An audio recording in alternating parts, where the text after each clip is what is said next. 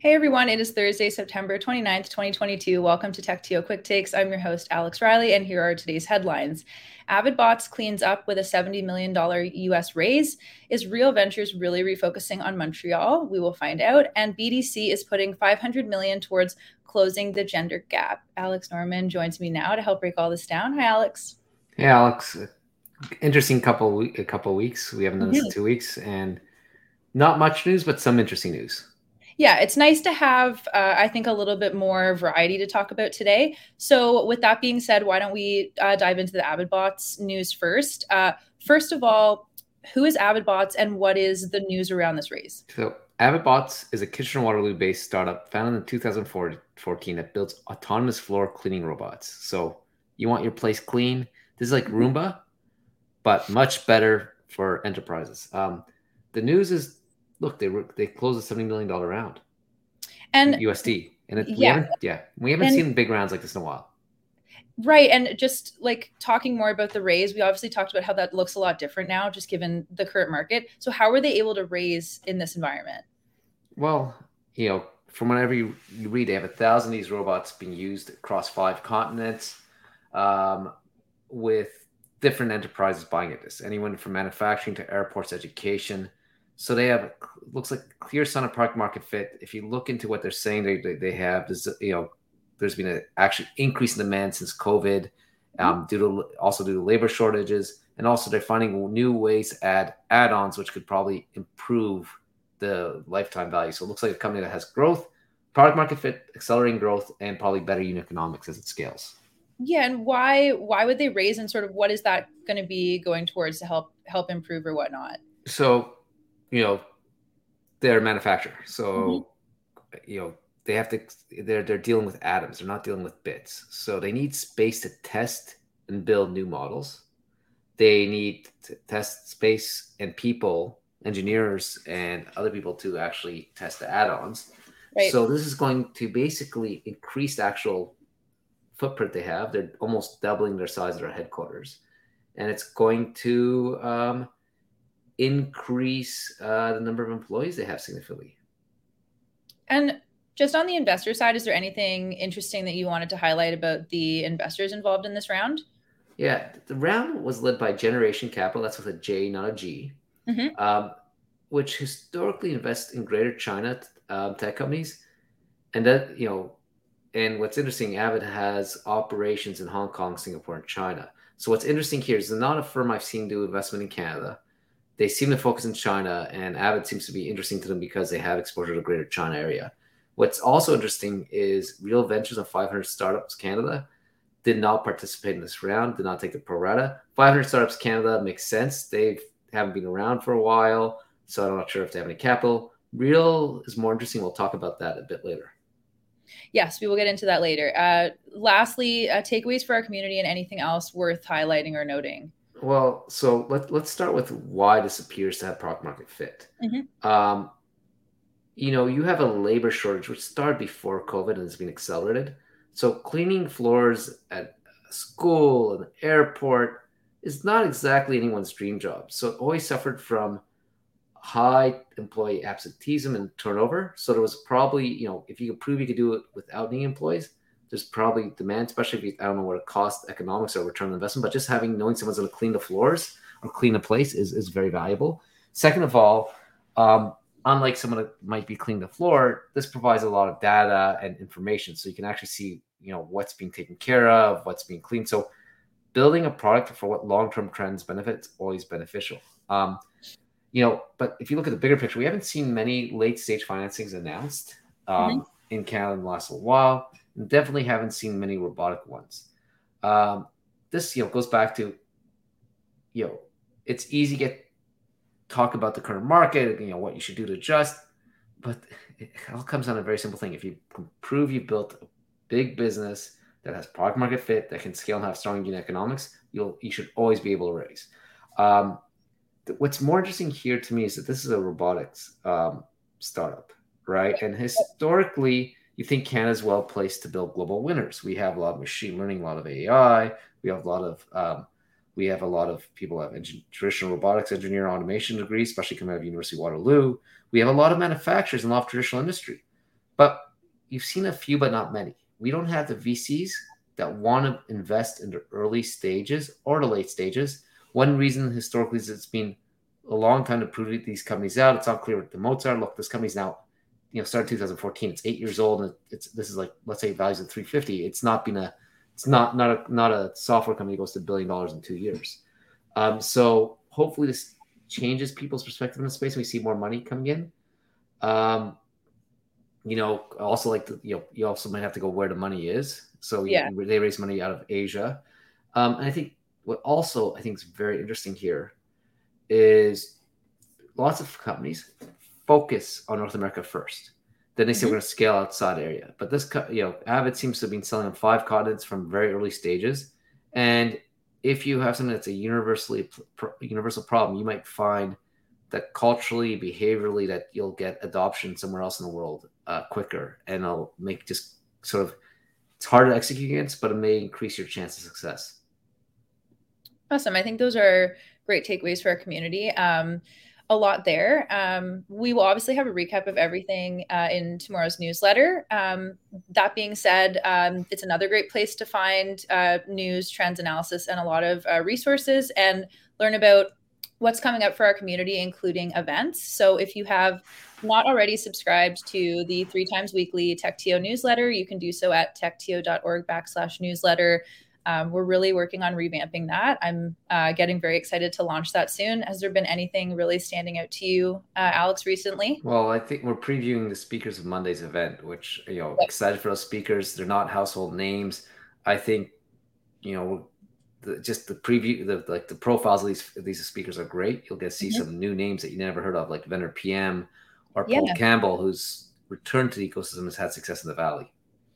Yeah, we actually did a, a, nice preview on vendor PM specifically in our recent newsletter. So if you you haven't uh, caught that, we'll do another push on social. But uh, yeah, definitely very uh, excited to uh, continue doing those. Uh, next headline, you touched on Real Ventures. So now let's get into um, are they really refocusing on Montreal? So let's start with just what's going on there and what's going on with Real Ventures. So this has been a question whispered for about nine months by a lot of people. Hey, okay. Alex, you know what's going on with Real? What have you heard? Um, not necessarily asking me yeah. Uh, but they got thrown to the forefront of our tech ecosystem last week when it was announced that Janet Bannister has resigned from the managing partner role and will mm-hmm. transition to part-time role at Real, with John Stokes um, taking over as managing partner effective immediately. Uh, this falls like a few months ago. We had Isaac, uh, who's a partner in Montreal, leave to join Pender Ventures. Yep. So this is just the latest. This is like there's been a lot of questions, not many announcements, but the last you know two big announcements were the managing partner transitioning and the partner leaving. Definitely, we did actually talk about Isaac's um, move yeah. to Pender on uh, an episode of our show as well. Uh, so, why are these moves significant? Uh, Real Ventures has been trying to raise a fund for the better part of a year now, and mm-hmm. Janet was leading these efforts. The change in leadership either reflects that they're trying a new fundraising strategy, they may not be trying to raise new fund anymore, Mm-hmm. Um, Janet may be tired, so it, it's it says okay, something has to change to raise next fund. Um, mm-hmm.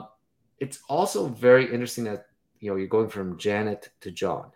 Um, Janet was the future of the firm. She was based in Toronto. She brought some uh, diversity and perspective of being a, a female uh, partner. And now you've got a firm that grew out of Montreal or Quebec and yep. started doing stuff across the country, ra- relatively successful. You know, trying to get build that you know brand to be a Canadian one, sort of retrenching back to Quebec just inadvertently, and also from an ecosystem perspective, uh, you know, it's nice to have more female leadership in in VC firms. Definitely. And one question I would just have around this news, and I'm sure other people are wondering, uh, does this mean that they're still actively investing? Yes and no. And okay. what I mean by that is um, venture firms when they raise, let's say 100 million, they keep a certain percent of that for follow-on investments in a portfolio company. Right. So if they previously invest in you, there's a chance they may invest in you again. I don't know what the case with Avid Robots was. Maybe the fund that invests in them doesn't have any more uh, capital left. So if you're a portfolio company and you you'll probably know where you stand, and they probably have capital to invest in you. If you're a new company, they could.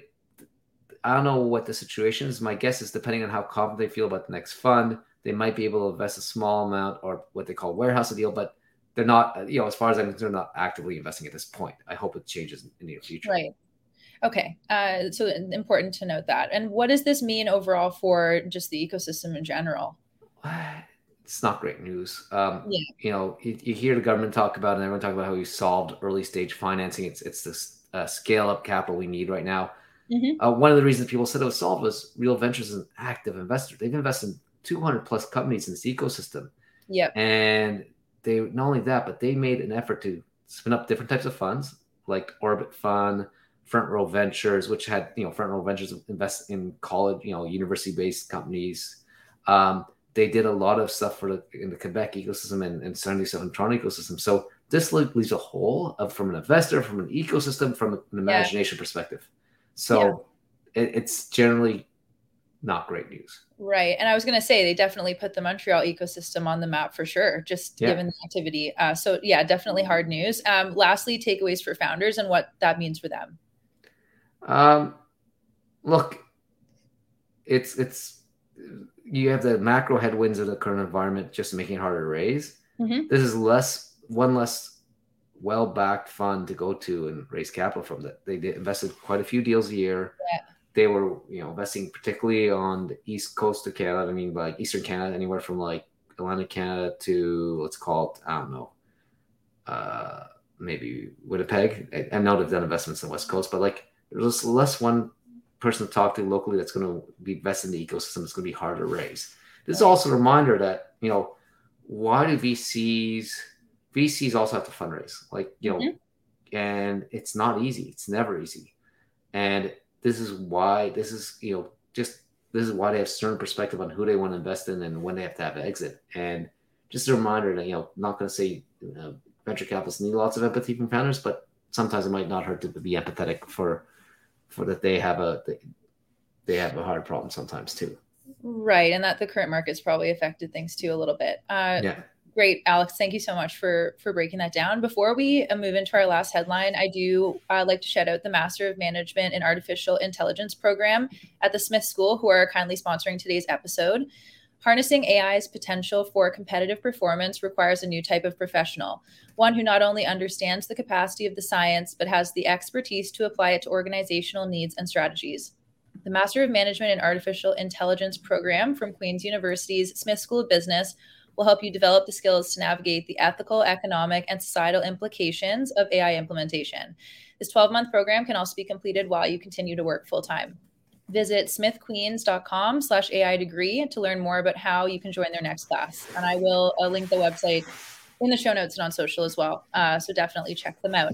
Uh, so next up, um, I, I, really do um, like this headline and I'm excited to talk about this. So BDC is putting 500 million towards closing the gender gap. Uh, some people might be familiar with the gender gap, but maybe you can explain it and also explain it from a venture capital perspective of what that means. Yeah, so I'll get into that in a second, but it's, it just, you know, this is almost karma. You get some negative news about the ecosystem and you get some really positive one. And yes. this one, yeah. this is actually quite big news. So the gender gap is basically, you know, one way to explain traditional venture financing. If you look in Canada, it's estimated about around 5% of venture capital is being invested in women led companies. Mm-hmm. And again, I don't know if that's the number of companies or capital, because those are different numbers, but either way, it's not huge. It's, believe it or not, improves. Um, you know, North America at one point they were saying it was 2%. So, but it's 2% or 5%. It's not near gender parity. It's a huge gap that has to be dealt with. And, you know, I don't care what your personal beliefs are, but this just tells me that capital can't be allocated completely efficient because I think everyone has the ability to create a venture, you know, hypothetically everyone could create a venture scale company. Right. So if we're only funding one one one part of the half the ecos half the ecosystem, that means we're leaving money on the table. Right. So like QBDC now. So what are they doing about it? And also how is the money being used to close Okay, so they announced last week that they're putting 500 million Canadian towards solving this gap. So mm-hmm this is a follow up. In 2017, they put 200 million into Women in Tech Fund, which invests directly into startups. Yeah. Um, this 500 million is based on learnings from that, and they call it the Thrive Venture Fund and Lab, and it'll invest uh, over six years. So you know that's so the number. Just side note here, feels a bit inflated because usually investment periods are two to four years, three to five years. So it just seems a bit longer.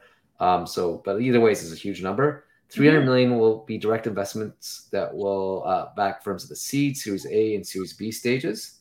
100 million for lab for women, which will fund pre-seed startups and non-venture models for non-venture scale opportunities.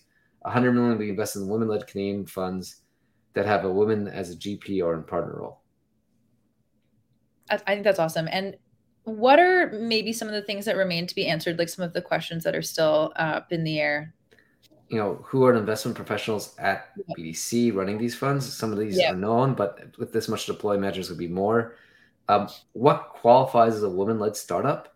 Mm-hmm. Um, there was a lot of questions around this with Women in Tech Fund, um, a lot of controversy. You know, people say it has to be co-founder with X percent ownership. It says some people say it has to be a CEO. Um, so you know, non-easy answer. And also, yeah. like, also what happens if it's a woman led startup that's less women-led startup when they go to raise a B round and they, you know, and they invest in the A round. Um, and then what will the lab look like? It's it's interesting description, but it's still very high level. So lots of few lots of questions here.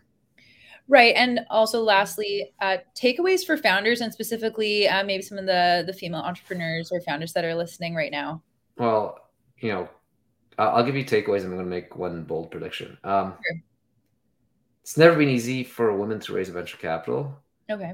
Yeah. Uh, this doesn't solve it, but mm-hmm. there's now a specific place. So there's a, they're trying to help in three ways. One is there's a specific place you can go talk to um, that can write a check.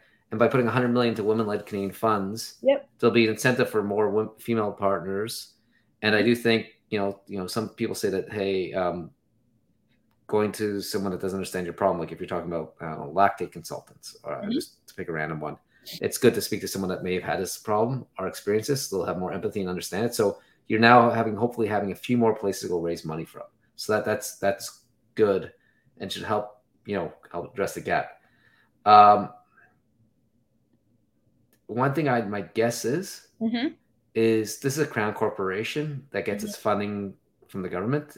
They want to provide a return, but this capital is not only based on economic returns. Again, without looking at the deal, you know, detail. Well, more traditional funds have you know ROI goals. So yep. to understand what it's like to get capital from them and how to work with the BDC, you'll have to better understand incentives. And like any investor, you have to make sure you're aligned with them. Um, I know of other programs where there's a lot of reporting that comes with it, but you know it's a small price to pay to get capital. So just just the alignment, just like I say with any investor, know who you're getting the money from, know mm-hmm. what you know what know what their alignment knows what makes them tick. I'll help you raise money from them, I'll help make sure you're aligned with them. Um, it'll be interesting how these funds work with the current ecosystem and what yeah. reputation they have with non-Canadian investors. You know, are they, you know how do we, we you know how do they you know create fill the short-term gap by providing capital? But then there's you know people worried that there's an adverse selection who they fund. I, I don't think there will be, mm-hmm. but it's very easy for people to be considered that. So I think they have uh, you know these funds, particularly direct fund, will have a very fine line between a investing companies and being a strong signal to them, and b not crowding out you know crowding out traditional funds like you know let's just pick Unreal right now. Um, yep. sorry, because uh, they're top of mind.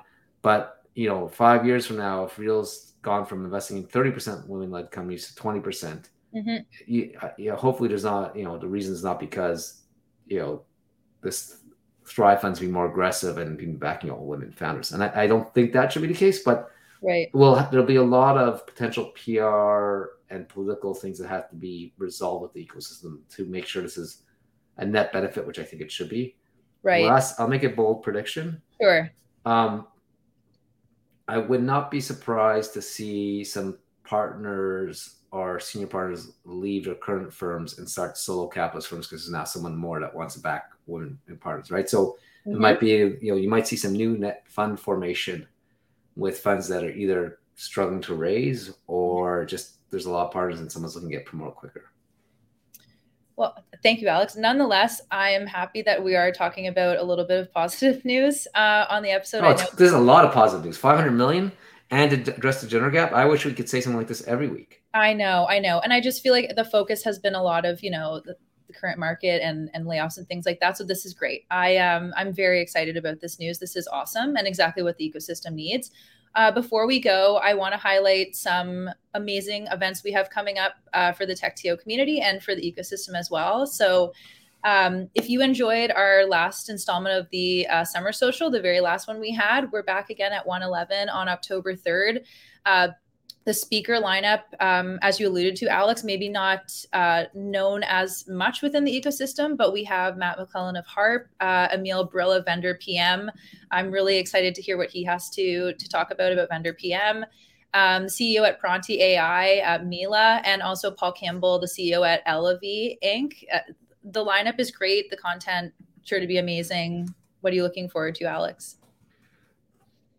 You know, I'm looking forward to the deep conversation with Paul Campbell. I think he's someone mm-hmm. that grew up in Canada, left, had success in Seattle, had success in the Valley, who's mm-hmm. a scout for True Ventures that's not known. He's running a cool healthcare company. I think the far side there is going to lead to a lot of interesting insights. Definitely. Um, I'm very much looking forward to that. And yourself and Jason will also be there October 3rd, next week on Monday, 6 to 9. Get your tickets on our website. Uh, and uh, another event that I do want to um, just touch on a little bit is October 12th. We have a virtual TechTO talent event.